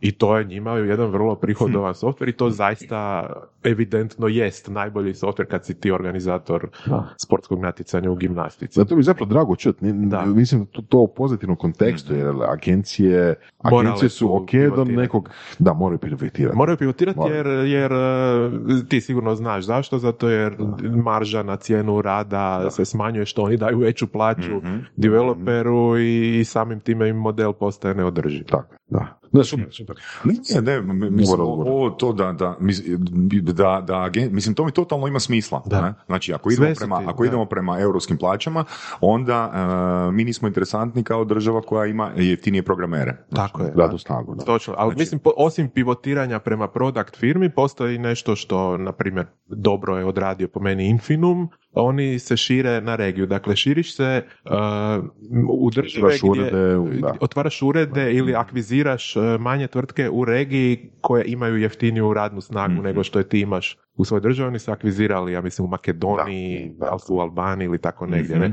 I to je po meni isto jedna dobra taktika. Naravno da također razvijaju i svoje produkte. Ne? Da. To je budućnost. Mislim, budućnost u smislu... To je ne- neminovnost, ne. ako se dižu plaće svima, ne samo. IT-evcima, cijela, cijela država će morati više, por- manje raditi na uslugama. Točno, da, Mhm. da, da, Mhm. slažem se. Ne, ovo mi je baš wow tema. Baš wow tema. Da. Mhm. A, da, li, da li možda znaš a, oko, di- oko, oko, oko ankete o plaćama, znači tabu.hr, a, da li to projekt će nastaviti se u tom obliku, odnosno u smislu da li će opet- opet biti sljedeće godine najava na dot debugu ili... E sad to ne znam, znaš, to, to, ćemo, to ćemo vidjeti, znaš, ja ne volim inače baš ponavljati Pa zato, zato sadržaj, sam i mislio, da. Ali Više to neće biti ćemo- tako vruća tema možda. Ajmo, ajmo još malo, Vidjet, da, ajmo još znaš. malo ovoga, na neke stvari koje nam može reći. Sigurno je ovoga... Da. Ma neko bi ti ja i sigurno ovo da znam. Sigurno je ne, sne- snetworkan a, ovdje, ok. Da. Koliko vrijedi, koliko je, ajmo reći, neki referral fee koji bi ja mogu dobiti ako nekoj IT firmi preporučim Vorasa koji je ono, brutalan developer. Evo, nemam pojma, ne. Stvarno ne znam. Znam da su, da su e, fijevi ovih headhuntera Mhm. takvi da ti često možeš naplatiti e, Dakle, da ti sad nađeš jednog vorasa, ti možeš firmi koji si ga našao naplatiti trostruku bruto plaću mjesečnu njegovu. Evo, tako sam ja čuo, ne znam, jer nisam ni Ok. headhunter, ni poslodavac u Dakle. Voras, ako ćeš tražiti posao, daj, dopusti da si ja uzmem referral fee uzmem ti 100 plus tisuća kuna. ja. Mislim da ih ne uzmeš vorasu, nego njegovom poslodavcu. Da, da, da. Da, Zakon, Da. zakon. evo, to, to Mislim- tak sam ja čuo, a sad... E sad, jer velim, e, i opet ono, tu, tu, tu ima nekoliko tema koje bi volio da prođemo. Znači, e, trošak zaposlenika je uvijek, trošak ono, znači, e, onboardinga zaposlenika je uvijek Da. jako skup. Da. Znači, taj ono proces e, zapošljavanja, pa onda ono uhodavanje i tako dalje. Čak prije 150 godina, ili 120, nije bitno, e, tu sam čitao u nekoj staroj knjizi, e, da, da je Fordu trošak bio tipa, ne znam, milion dolara godišnje, a e, proces, e, ne znam, onboardinga mu je koštao 3 dolara po osobi. Tak neka ona cifra je bila, zato jer je jako veliki broj zaposlenika a, nije izdržao niti godinu dana, stalno su ih, e, stalno su ih mijenjali. E sad, ako ja uzmem, ako ti zaposliš Vorasa, meni isplatiš stotinjak tisuća kuna, njemu daš ono 35 tisuća kuna, ajmo reći plaću, i nakon tri mjeseca, znači ti kao poslodavac shvatiš, e, on nije taj. He's On not, on nije pazi, Neo. pazi, He's not the one. Te, tebi sam dao stotku, njemu 35 mjesečno i ovaj mi počne mučkati jogurt, pa E. mi pet drugih ode. To, je, to su ogromni, to su ogromni, ogromni troškovi. To su ogromni za, za troškovi. jednu osobu, za test jedne osobe na bazi 3 ili 6 mjeseci. Pa, i pazi, pogotovo ako ti on ode, ne? Znači, taj job hopping koji se događa u developmentu je po meni trenutačno jedan od velikih, najveći izazov eh, s kojim se suočava IT industrija u Hrvatskoj. Znači, ti si nađeš posao, imaš super plaću, pa baš te briga malo ono quiet kvitaš, kako bi ti neko drugi naletio i ponudio još veću plaću i u biti šetaš od firme do firme e, i podebljavaš si e, plaću. Ne, to se zove job hopping i to je naš neko ko po meni je neozbiljan će koristiti i bildati si primanja, ono nekakvu titulu junior, mid, senior, onda, ne, ali... onda je rizik da ga ti zaposliš. Znači, kad vidiš da on job hopa dvije, tri godine, A, on- Da, ali, ali, ali to nije ništa novo. Mislim, job hopping je poznat iz drugih industrije, ne samo iz IT. Pa je, znaš, ali po meni, znaš, možeš job hopat jedno vrijeme, ali što više job hopaš, tebi će rast plaća i, i titula, ali će ti se smanjivati reputacija, jer ti u CV-u se nižu kratkotrajni gigovi koji onda e, su semafor da si ti job hopper. Dakle, neki ono neozbiljan tip u kojeg se ne isplati ulagat kao poslodavca. Ja da vidim kao neki rekruter ili neki HR-ovac, nekog ko tako ima niz kratkotrajnih gigova u CV-u ili ga istražim jer ih nije sam stavio, bi mi to bilo ono baš ono red flag. Ne? da. Pa da li se stvarno, što si rekao, jako lako naći posao u IT za developere, za, uh, evo, postoji platformi, pa barem desetak koji se mogu na pamet sjetiti baš za Da. developere, za baš internacionalne poslove, ne za hrvatske Tako poslove. je, da. Ono, Odeš na web, prijaviš se, prođeš uh, provjeru ako je uopće ima i Mhm. vozi dalje. A često je nema. A ne? često i nema. Da, često imaš, imaš ljude koji nemaju veze s developmentom, to je isto sad postao trend, znači nema veze s developmentom, ne, ne zna ono, ono ništa, ne, isprogramirati, iskodirati, ali si napravi jedan profil na LinkedInu lažni gdje on ima gomilu iskustva u developmentu i dobije zaista Da, da. posao dok ovi ga ne nanjuše, a nanjuše ga tek nakon ono, znaš, dva, tri mjeseca kad je on već pokupio dve, tri plaće. Ne, nevjerojatno. To je rizik. Jednostavno, Da, nekako se će se morati taj rizik ukalkulirati u cijenu jel, proizvoda ili usluga. Da, Da. da. Je, Nema druge. nema druge. Da. To se uvijek vodi tome da projekti koji se rade moraju biti sve veći i veći. Pa da. I, i, i ono globalno kompetentni. Da. Kompetitivni. E, Dakle, sve ide prema, skoro sve ide prema prodaji a, u druge države, nam. Pa za sada da. Da, Za sada, da. Znaš kaj sam te još htio pitat, a, sad za vrijeme razgovora, fakat nisam to pripremao, a, nego sam se sjetio jednog tvog statusa od prije par godina a, na temu a, paušalnih obrtnika, odnosno prikrivenog zapošljavanja. Mhm. To je baš ono razdrmalo ovoga, a, razdrmalo je, odnosno polučilo je jako puno i IT pozitivnih i negativnih reakcija, na? Da. I, ali i, i utrljao si strah. E, pa dobro, što, što te zanima? Koje je pitanje? Što misliš koje je pitanje? ne znam. Kakav si respons dobio na to? Pa bio je veliki respons, znači ja sam naravno tada... Ja mislim da je Boras nakon tvog e, statusa ti si odlučio ugasiti obrt i rekao si ono ne da mi se uopće zajebavati s tim. Mislim Pa, da to ja sam na- neposredno tipa mjesec, dva. Tako nešto, nakon- ali ja nakon. sam nanjušio da će država raditi neke gluposti. Država tad je već... e, Počeli su nešto Radit i rekao nešto, sam, ok, manje mi je rizik zatvoriti obrt i preći na DO, Mhm. nego nastaviti se s tim i sad čekat da li će mi neko poslati čestitku ili neće. Da. E, da, znači e, ja sam stavio status e, o tome da se to doista koristi često za prikriveno zapošljavanje. Daleko od toga da je to loša, loš poslovni format. Meni je to odličan poslovni format i mislim da je dobar za prave istinske freelancere, dakle za nekog ko radi za više Da. poslodavaca, pogotovo ako već ima negdje formalno zapošljenje. Onda zaista nisi prikriveno zaposlen ako ti zaista negdje jesi prijavljen i radiš i još gigaš okolo da li neki svoj hobi, da li neš- neki Da. slični posao koji ti tvoj poslodavac dozvoljava ili omogućuje da radiš okolo. Međutim, doista se paušalni obrt je koristio za e, prikriveno zapošljavanje, ali ono što nikako ne podržavam je da to država retrogradno E, to je, kažnjava to je bilo jer, jer e, mislim, pa sami ste si krivi, draga državo, pa svi ste to omogućili. Dakle, to što je neko e, na taj način to koristio i što to je de Da, facto da, da, da, prikriveno da. zapošljavanje, to nije de jure prikriveno zapošljavanje. Ne? Znači, ne možeš ga sad retrogradno klepiti Taj po novčaniku. Da, Naj, najsporniji. Da, Znači, e. kako se dogodilo to da sad jednom retrogradno se primjenjuje nešto što je tek uvedeno? Jel, to, je, to, je, to, je, to, je, to je katastrofa. To, To je zaista katastrofa i po meni je to ono ne- nevjerojatno i, i tu je država nanjušila IT industriju kao jedan ovoga e, vrlo likvidan izvor prihoda, pa ajmo im nekako Da. uzeti i onda su lupali pod paušalcima. Ali nažalost nije jedini primjer. Mislim sad nedavno je opet nedavno prije godinu dana bilo za ljudi koji rade vani, a imaju tu, ne znam, imovinu, pa su im onda porez Da, da, da. na dohodak klepili, Pa, nažalost. stravično, pa ja sam čuo za priče, znači e, čovjek dobije stipendiju od nekog e, sveučilišta gdje, ne znam, možeš otići na doktorat e, u pola cijene ili, znaš, ono, za neki ono dr- drastičan popust u odnosu na redovnu cijenu, tu stipendiju je zaslužio, nemam pojma, nekakvim ono, poslovnim uspjesima zaslužio. Dakle, procijenjeno je da je ta čovjek kojem vrijedi e, Uložiti. ponuditi e,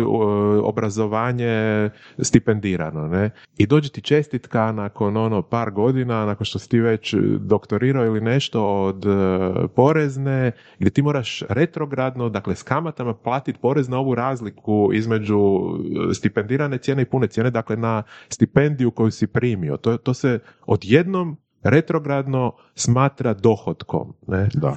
Nevjerojatno, ne? Znači imaš ljude koji ono, odjednom ti dođe doma 200 tisuća kuna račun koji si ti dužan državi zato jer si doktorirao kroz stipendiju. ne? O bože. To se događa u Hrvatskoj. Da. E.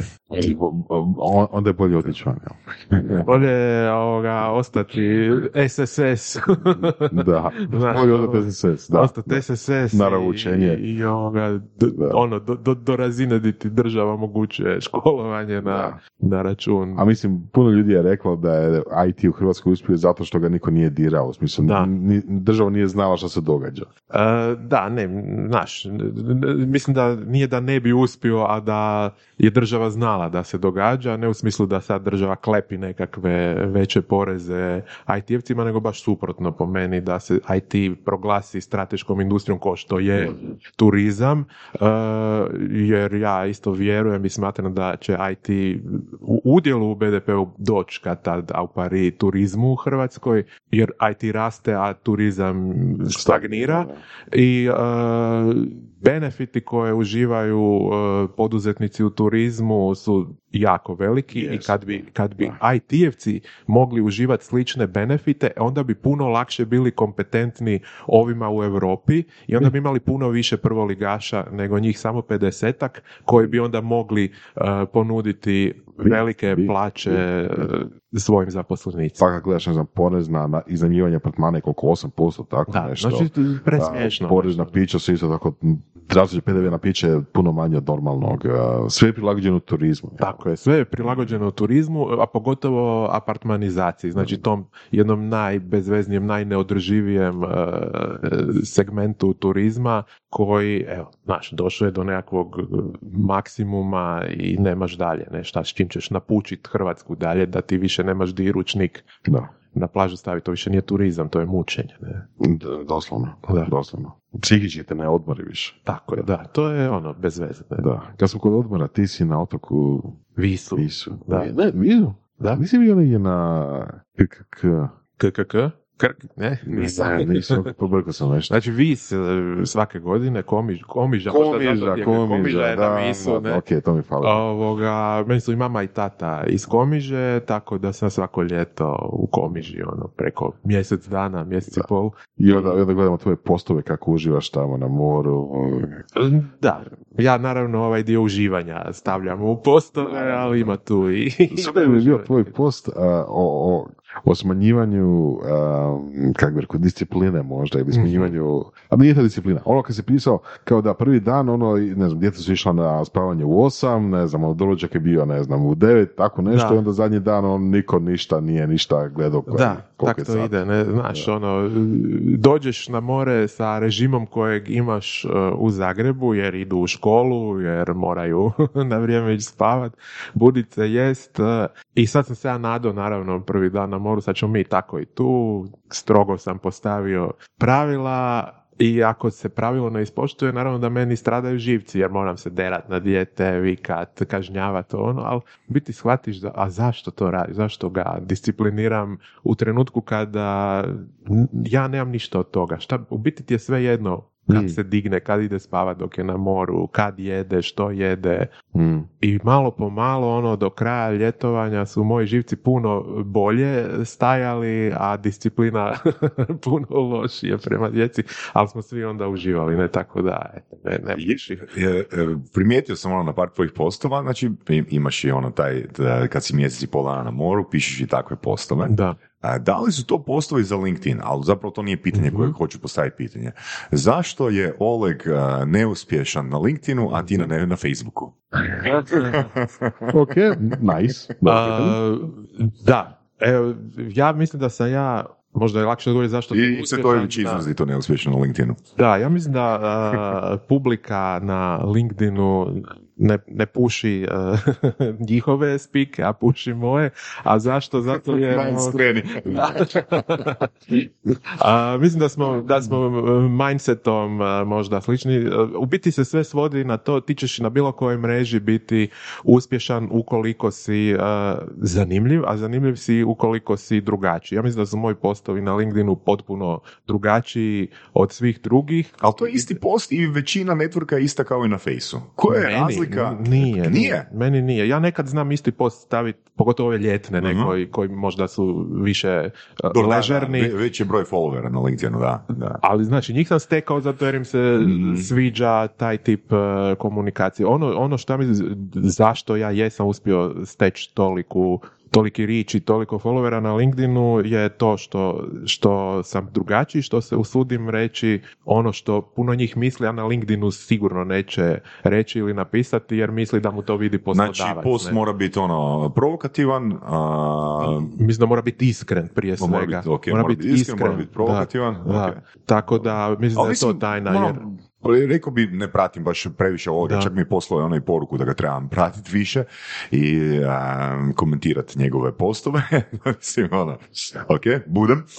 Ovoga, ali velim, on isto ono piše dosta interesantne, ono, zajebanske i Da. čak i provokativne statuse. Zašto taj sadržaj, ono, kad ga jednostavno, ako ga jednostavno copy paste i stavimo na LinkedIn, ono, nema niti približno takav engagement. Pa nisam siguran da je stavljao takve zajebanske postove Mm. na LinkedIn. Ja stavljam i zajebanske postove na LinkedIn i namjerno nekad eh, provociram i stavljam i koristim leksik kojeg ono pričam u birti na taj način. Ne? Mm. Mislim da to ljudima nedostaje i da je to nešto što osjete da se drugi ne usude napraviti na LinkedInu. Ne? Na Facebooku nisam nikad eh, išao za tim eh, da, da, da tu moram stvoriti neku masu, neku veliku publiku, Mm. pa valjda zato i nisam na Facebooku ja nikad ne prihvatim za request eh, od nekog kog ja osobno ne poznam Mhm. u životu. Na LinkedInu da. Na, na LinkedInu isto ne prihvatim, ali te na LinkedInu eh, na LinkedInu možeš staviti kao preferirani onaj follow ili nešto, znaš, jako puno bi me inače requestalo i to sam prebacio tek u taj follow u, u onom trenutku kad je to postalo preintenzivno. Mm. Ne? Ali jednostavno takav tip sadržaja sam pucao na LinkedIn, a na Facebook nisam. Ne? Da. Tako da, ono, eto, tu se, ja na LinkedInu sad imam preko 20 tisuća followera, a na Facebooku i dalje sam dominantno povezan s onima koje ja poznam uživo, ne prihvatim nikad request od nekog kog ne poznam, Mhm. kog nisam bar jednom sreo, ne, Mhm. fizički. Dobar filter, da. Pa da, ne, znaš, ja na Facebook stavljam neke ono stvari koje veze nemaju, Pa da, mislim, znaš, ono, neku zajebansku, nešto, da. znaš, Ja. ne znam, Evo još jedna, Pijemo pivo, ne. još, još jedna ovoga zajebanska. a, koji savjet bi dao Olegu da a, bude uspješan na LinkedInu? pa moraš biti uh, po meni i uporan, ne, znači on, on se jako rijetko pojavljuje na, na LinkedInu, ne, i često ti ljudi, ljudi si misle, joj, pa ja znam biti provokativan, pa ja mogu pisat jako puno ljudi, ono vidim, vidim na dnevnoj bazi post, evo ja, ja sam se od danas aktivirao, ovo je moj prvi post i onda ispriča neku možda čak i zanimljivu priču i dobije dosta lajkova i ja odmah znam 99,9% je da se drugi post neće nikad pojaviti. Ne? Znači ti moraš biti i tip osobe koji ima tu volju otipkat neku zajebanciju koja ti ono padne u tom trenutku na pamet i staviti je ono na ekran i objaviti. Ne? Da, da, ja mislim da je, da je glavni problem generalno kod ljudi ono, to, to ta potreba za instant gratification. Da. I ovoga, ako nemamo negdje nakon tjedan, dva, tri željeni rezultat Tako koji smo se mi postavili kao ishod u svojoj glavi prije nego smo se krenuli, smo skloni odustati. Ono, to je zajebancija bila vezano za Olega i Cvetojevića, nego ono, su, oni su izgradili svoju publiku na Da. fejsu, a, svaki post im ima, ne znam, 100, 200, 1000 lajkova, nije bitno, Da. i oni sad kad pokušaju taj isti princip primijeniti negdje drugdje, Ne ide, o, da. ne ide, odmah. Pa ne tako ide, je, jer ne ide odmah. Da. Ok, a opet je dodatan effort prilagođavati sadržaj. Najlakše ga je copy paste ono staviti na, na, na, na više Da. različitih ovoga Platformi, platformi. E, e sad, em, i sad kad ja vidim da na, e, na kanalu B nisam uspješan ko na kanalu A, e onda ću ja reći ok, ajmo mi sve resurse staviti u kanal A. I to je ono zapravo što k- kad čitam recimo o biznisu, o prodaji, o marketingu, znači ljudi su a, shvatili jedan princip, a, jedan model koji za njih funkcionira i oni ne razmišljaju izvan okvira, čekaj da probam neku drugu strategiju, čekaj da, probam, da, da pokušam probati neku drugu platformu, da se, pot- da se potrudim u pola toliko koliko sam se ovdje potrudio pa vidimo kakav će biti rezultat. Nego netko ko je e, Instagram influencer, on ne razmišlja na način, e, idem probati, ne znam, pisati LinkedIn statuse, tako konzistentno kao što objavim slike na Instagramu, nek će samo razmišljati, samo će razmišljati kako da ja povećam svoj broj followera na Instagramu, kako da ja povećam svoj broj Točno, followera je, na Instagramu. je, je. Znaš, jer, jer to kad ti mijenjaš platformu, a uspješan si na jednoj, to ti je ko da ono krećeš iz početka, ko da opet moraš zasukati rukave i sve iz početka napraviti. Znaš, Točno, da. znaš. Da, kažem ti, brzo ljudi odustanu jer, znaš, ko, ko bi sad svaki drugi dan objavio post i ako ja nakon tri posta nisam dobio po sto lajkova na svakom, onda ti odmah odustanu. Pa Da. ne ide to tak, nisam ni ja, ne. Zašto, za, koji, evo, direktno, koji je tvoj ishod pisanja? Mislim, ne vjerujem da ga možeš baš ono ispisati za pet minuta, jel tako?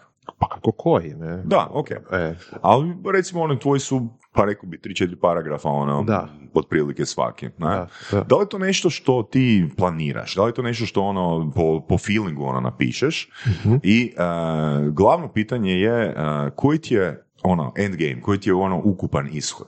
kak misliš ukupan? No, Šta, koji je moj benefit od da, toga? Ne, što konkretno želiš postići ono, kao e- endgame? Da li, to- da li da? Da li to e, znači stvoriti povjerenje, Mhm. a, dodatno povjerenje prema sponzorima? Da li je to ono utjecat da, da više, e, ne znam, a, kotizacija se proda? Mhm. E, š- Što sve, e, koji su sve benefiti koje ti osobno bi sad potpisao kad bi mogao? Dakle, benefita je puno, Mhm. ne? I oni su došli e, u biti spontano. Ja nisam planirao biti LinkedIn influencer. Ja sam u jednom trenutku skužio da statusi koje ja pucam na LinkedInu najlaze na e, intenzivniji engagement nego tuđi statusi i onda sam motiviran time ih počeo češće pucati katkada, e, katkada i na taj način da, aha, joj, nisam već dva dana ništa stavio, pa idem smislit što ću staviti, ne. A, ne ono, sad mi je palo na pamet, pa idem to natipkati. Danas, kad je to postao meni zapravo i biznis, e, radim statuse dosta redovito i imam u glavi nekoliko njih e, što napisati. Ne, katkada tipkanje jednog tog statusa traje ono duže, ne, to što ti kažeš ne ide baš za pet minuta, nego za sat vremena, ne. I di pazim na, na svaku riječ kako i gdje je smislit ko kad pišem tekst eh, koji će biti objavljen na portalu ili u novinama, ne.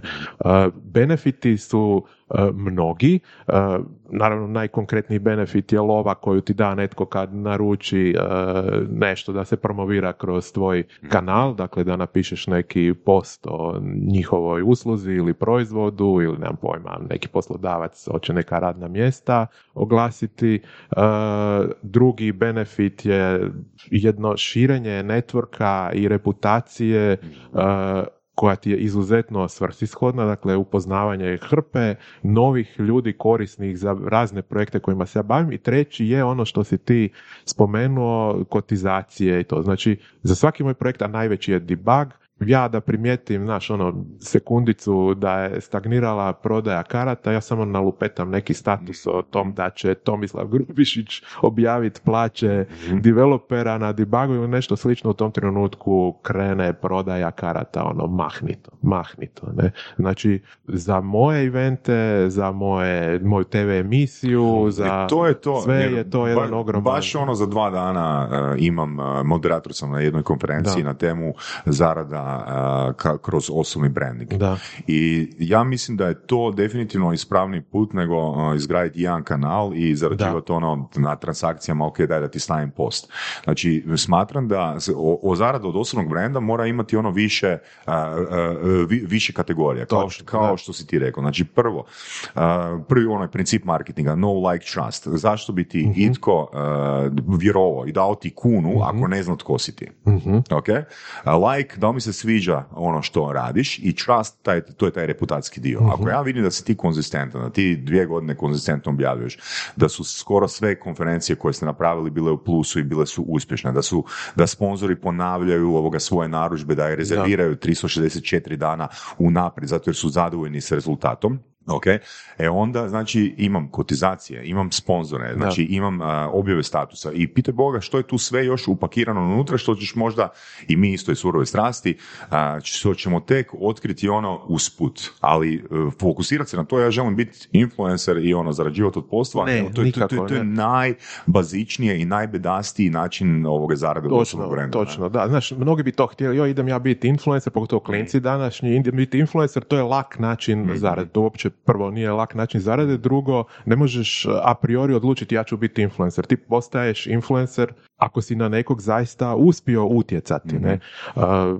ovi plaćeni postovi, dakle naručeni za koji dobim konkretnu lovu, e, su takvi da ja najprije zaista se uvjerim da to vrijedi. Ne? Znači ja ću odbiti, bilo je e, firmi koje su pitale i bile spremne platiti post, ali ja to ne mogu naprosto preporučiti nekome. Ne? Pa možeš ti meni platiti ne znam koliko, ali ako ja to zaista preporučim nekome i netko ono kupi tu uslugu ili proizvod i bude nezadovoljan, a siguran sam da će biti nezadovoljan, pa gdje će onda otići Mislim, hoću- moja reputacija? Evo, ok, ajmo pričati malo još o reputaciji, ako imamo vremena, jel? ok, koliko e, blizu ili daleko si spreman ići, znači da promoviraš e, proizvode koje fakat, g- u koje fakat koristiš i u koje vjeruješ?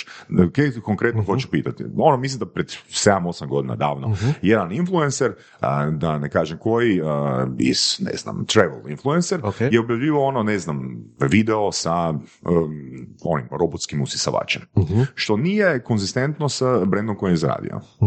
E sad, da li e, bi se influencer e, trebao e, baviti promoviranjem e, samo onoga što radi ili, na primjer, ako idemo u ekstrem. Da si zadovoljan s nekim izbjeljivačem zubiju. Dobro. Da, da si fakat zadovoljan, da ono, wow, jebote, da li bi stavio ono post e, da ti je plaćeno o tom izbjeljivaču zubiju? Pa ne znam baš, ne, to, to naprosto nije, možda ja jesam zadovoljan s tim izbjeljivačem zubiju, ali ja ne mogu iz svog iskustva tvrditi da je to Ok. dobar izbjeljivač zubiju, jer ih nisam probu 50. Jel ne, razumiješ, znaš. da, jel razumiješ što te želim pitati? Da li bi oglasio za, dobar, za dobar novac neki proizvod koji koristiš, za koji znaš da je dobar, imaš iskustvo s njim, a da nije iz eh, domene s kojom se baviš? Ne znam baš, jer, jer, jer nisam, nemam a priori stečenu reputaciju u korištenju tog tipa Super. proizvoda. To je to. ne. To je to. Znači, mislim, srećom, srećom, ne, nije, nije mi se desilo da me itko takav uopće traži, ne, mene Mhm. traže najčešće za e, plaćeni post na LinkedInu firme, nemam pojma, koje zapošljavaju Mhm. developere, da naprosto da im kažem da postoji to i to radno mjesto. Mhm. Po meni ta firma mora biti prvoligaš da bi mi mogli ući u takav aranžman. Ajde, evo ti još jedno pitanje. Jel postoji E. neki prvoligaš koji nije sponsor debug konferencije? Postoji da, jer na debugu ima 40 sponzora, a ja tvrdim da ima 50 Ok. prvoligaša. Da. da. Ali, ali e, ne postoji e, ne postoji sponzor debuga koji nije prvoligaš. Ok. Se. Da, da.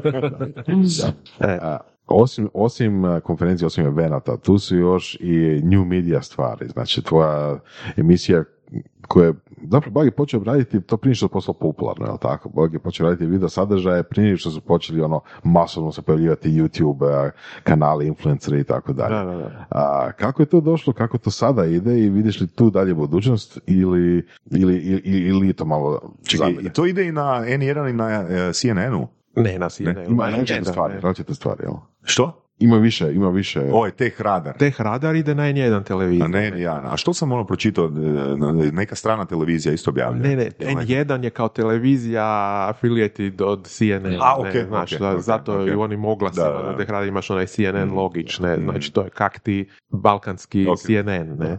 Znači ima Tech Radar, ima Bak TV, Bak TV različito, tako? To nije Ma isto. to smo ono prije snimali ove neke slične ko ovaj naš sad podcast di, di nas Da. 4-5 e, čavrlja, Da. ali s kamerom, ne Da. samo niš ne radimo, nego isto ovak sjedimo ko mi sada. Ne? A, Teh Radar se emitira i na N1. To je isto jedna od, jedan od naših projekata kako ono širiti ono što smo pričali, taj kontakt s publikom na razne načine. Nije ti dovoljno danas imati samo print i portal, nego i konferenciju, i video, i društvene mreže i tak dalje. Ne, mi smo se sa N1 televizijom kao ono ljudima sličnog mindseta, dakle obraćamo se nekoj malo ovoga inteligentnijoj publici vrlo brzo dogovorili da mi njima dajemo sadržaj, a oni nama produkcijske uvjete da niko nikom tu ništa ne, ne naplaćuje i super, ne, to već funkcionira pet godina i ta emisija je nama jedan od kanala kontakta s publikom, dakle plasiranja našeg sadržaja i tu naravno da osim razgovora s ljudima iz teh svijeta, ti si isto bio gost u Teh Radaru, e, imamo i ono najave naših Da. evenata, konferencija, izvještaje sa tih evenata i konferencija, evo sad će biti taj Dia Knockout, onaj tko pobjedi će naravno gostovati u Teh Radaru, predstavit će taj svoj projekt, e, kad jednog dana nastupi na cesu u Las Vegasu, kad se vrati će ponovno doći da ispriča kako je bilo. Ne? Dakle, još jedan od kanala di i kroz video možemo To mi je komunicirati. super što si rekao, znači to je još jedan od kanala, a, super si opisao kako se zapravo to nado, nadopunjuje sa ostalim kanalima, sa Da. ostalim stvarima, taj dio mi su, znači, Apsolutno, ne tretira to kao nešto odvojeno, nego opet je sve. Da, znaš, mi nemamo neke ono vještine, nismo nikad kao ono tiskani mediji i, i online mediji, nikad nismo stekli neke vještine u video produkciji i onda smo se dogovorili s ekipom iz N1 koja ima ono profesionalni TV studio, snimatelje, montažu, režiju, da ajde vi to odradite, a vi nemate teh novinara pa ćemo vam mi dati ono Da. taj sadržaj, ne. Tako da dosta smo ono tu komplementarni mi sa N1 i tak super. Sad kad sve pokušamo nekako ono sumirati, koliko je tu, a, koliko je fantastična struktura a, ono u temeljima svih a, projekata koji se tu Da. na koji nastaje ono, znači temelji su brutalni, imamo ono 45.000 pretplatnika prije još 25-30 godina. A, Ne, ne, ne, čitatelja, nije bilo čitatelja, pretplatnika. čitatelja, pardon. Ok, znači imamo te, danas imamo te e, dvije emisije, znači imate ono, stalno imate, imate profile na LinkedInu, gdje stalno ono, znači držite taj kontakt, znači družiš se s ljudima, Da. stvaraš taj mi- mini community i sve je to nekako u cilju, ja bi to ono u jednoj riječi rekao, najbitnije od svega kaj si ispričao je ono, reputacija koja dolazi sa konzistentnošću i sa stalnom komunikacijom s publikom. Dobro, ali i, i po meni i dobra zajebancija. Mhm. Ne? Znači, radit e, taj posao će neko misliti jebote, pa taj Petric piše, pa snima emisije, pa pi, tipka te LinkedIn statuse, pa ne znam, znaš ono, milion stvari kad stigne živjeti. Pa meni je to užitak, ne, znači dok god ti e, radiš nešto s užitkom i dok god ti je mo- motiv da se u biti dobro zajebavaš, a ne da, da ovoga patiš, e, do tad će to sigurno biti uspješno. Meni je i motiv, na primjer, evo, za Idea Knockout, dakle natjecanje startupa, gdje mi pobjednike vodimo u Las Vegas da budu izlagači na CES-u, meni ti je motiv bio da i ja mogu svake godine Ići ići ponovno na cesi u Las Vegas. Znači ja sam u Las Vegasu bio 14 puta do sada, a Idea Knockout je nastao prije 9 godina, kad smo ja i kolega Muščet iz, iz HTA već bili 3-4 puta u Las Vegasu i mislili sam se, jebote, to je tako dobro, kako bi bilo dobro ovo pokazati nekim mladim ljudima koji tek dolaze, a da i mi dalje nastavimo Mm. dolaziti svake godine u Ali Las sad si, sad si ono rekao jednu super, super stvar, a, po mojim kriterijima, a, dakle, kak zadržati zaposlenika, jer ti si u bagu, znači od Da. početka, da, dakle, da upakiraš neke svoje osobne ishode Da. u ishode tvrtke. Pa tako je, da. Dakle, Da, da, da. ono, meni je motiv osim te reputacije koju malo po Da. malo, ono, mic po mic gradiš godinama, desetljećima i to da ostvarim te svoje osobne Mm. želje, strasti, ciljeve, a to je vidjeti svijeta, putovati, pogotovo u Ameriku koja je meni ono najdraža destinacija i tako. Znači, projekt je nastao naprosto iz te želje da, da idemo i dalje u Ameriku i da još dovučemo drugih ljudi kojima će sigurno biti gušti, sigurni smo korisno ovoga doživjeti taj isti ces u Americi. Ne? I evo, zbilja je uspjelo, znaš, ono, tamo organizatori CESA znaju za nas, već smo friendovi postali dugogodišnji, isto ti je ugovor potpisati s njima, ono. Dakle, jedan- sam dobro razumio. Sve to radiš samo zato jer se želiš družiti sa zabavnom ekipom. Da, točno, da.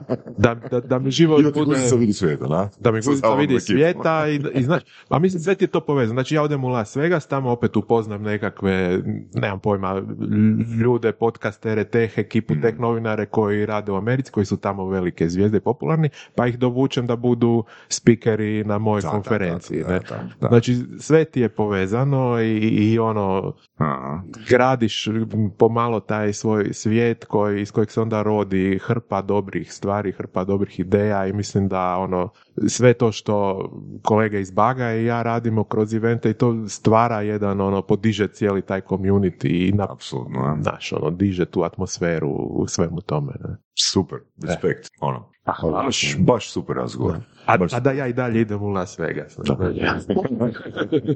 Ajde, hvala ti puno ovoga na e, gostovanju. Baš, baš ovoga, smo prošli jako, jako puno tema. Da, baš se na, na, Ovoga. načavrlja smo do nemile. Da, stvarno smo prošli jako puno tema. Baš sam jako, jako zadovoljan. Ti Vork? Je, odlično bilo, odlično Da. bilo. Sviđa mi se ovo, baš zadnje što smo pokrenuli, znači motivacija, ono, a- ako je napravan posao, a a ako te nije uživancija, ako nije zajebancija, izgorit ćeš, a ovako Tako je, da. sve Pa ja bi odmah izgubio motiv, ne, znaš, tako da, ovako dok je zajebancija, pa makar neko mučko jogurt kraj mene, bit će to dobro, ne. Super.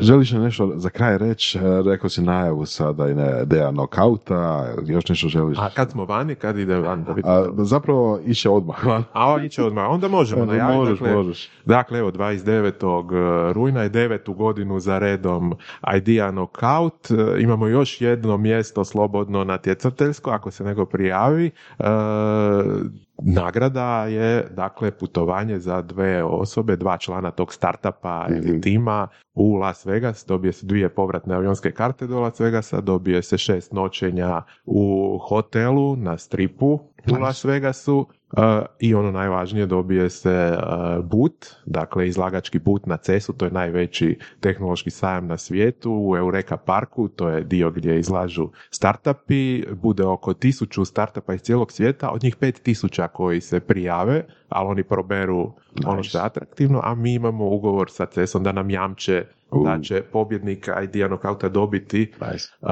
taj štand uh, bez ikakvog troška za taj startup, to sve pokrivamo mi, dakle i putovanje i but. uh, Neki poznati startup koji su to već prošli, Orka na primjer. Da, hrpa startupa koji su pobjedili do sada su uh, zapravo na Idea Knockoutu i postali nekakve lokalne tu ili regionalne uh, startupaške zvijezde, dakle Orka, uh, Circuit Mess, dakle Albert. Gajšak, Stemi, sjećate se svi, uh, Iron Bull, uh, Sport React su naši zadnji uh, pobjednici, ne, i tako, hrpa, hrpa njih su ono stvarno dobro iskoristili tu svoju priliku da se predstave američkoj publici i po- pogotovo Orka, ne, ja bih rekao da su oni najviše Je. možda izvukli iz tog nastupa na CES-u, toliko da su oni nakon toga i sami eh, sljedećih godina u svom naravno trošku i organizaciji bili izlagači na CES-u, ali nisu jedini, ne, i Aaron Bull je išao Da. kasnije i tako dalje. Super. Yes, man. Hvala ti na Eto. dolasku, hvala ti na razgovoru, super je bilo. Naravno, ko hoće doći, eh, Idea Knockout je besplatan, ako neko želi sudjelovati, gledati iz publike, postavljati pitanja tim startupima 29. rujna u biznis showroomu Hrvatskog Telekoma, bit će puno pive od varionice, Davor vam je bio gost. je, cool, cool. Nedavno oni eh, već godinama su partnera Idea Knockouta i tamo pijemo odlično Idea Knockout pivo koje oni pripreme isključivo za naš event. Ne? Thank you. Slušali ste podcast Surove strasti, broj jedan audio podcast u regiji. Ako vam se sviđa, lajkajte. Ako se slažete sa gostom, komentirajte ili ako se ne slažete. Komentirajte, lajkajte i nada sve šerajte tako da i drugi ljudi mogu saznati za surove strasti. Čujemo se i do slušanja.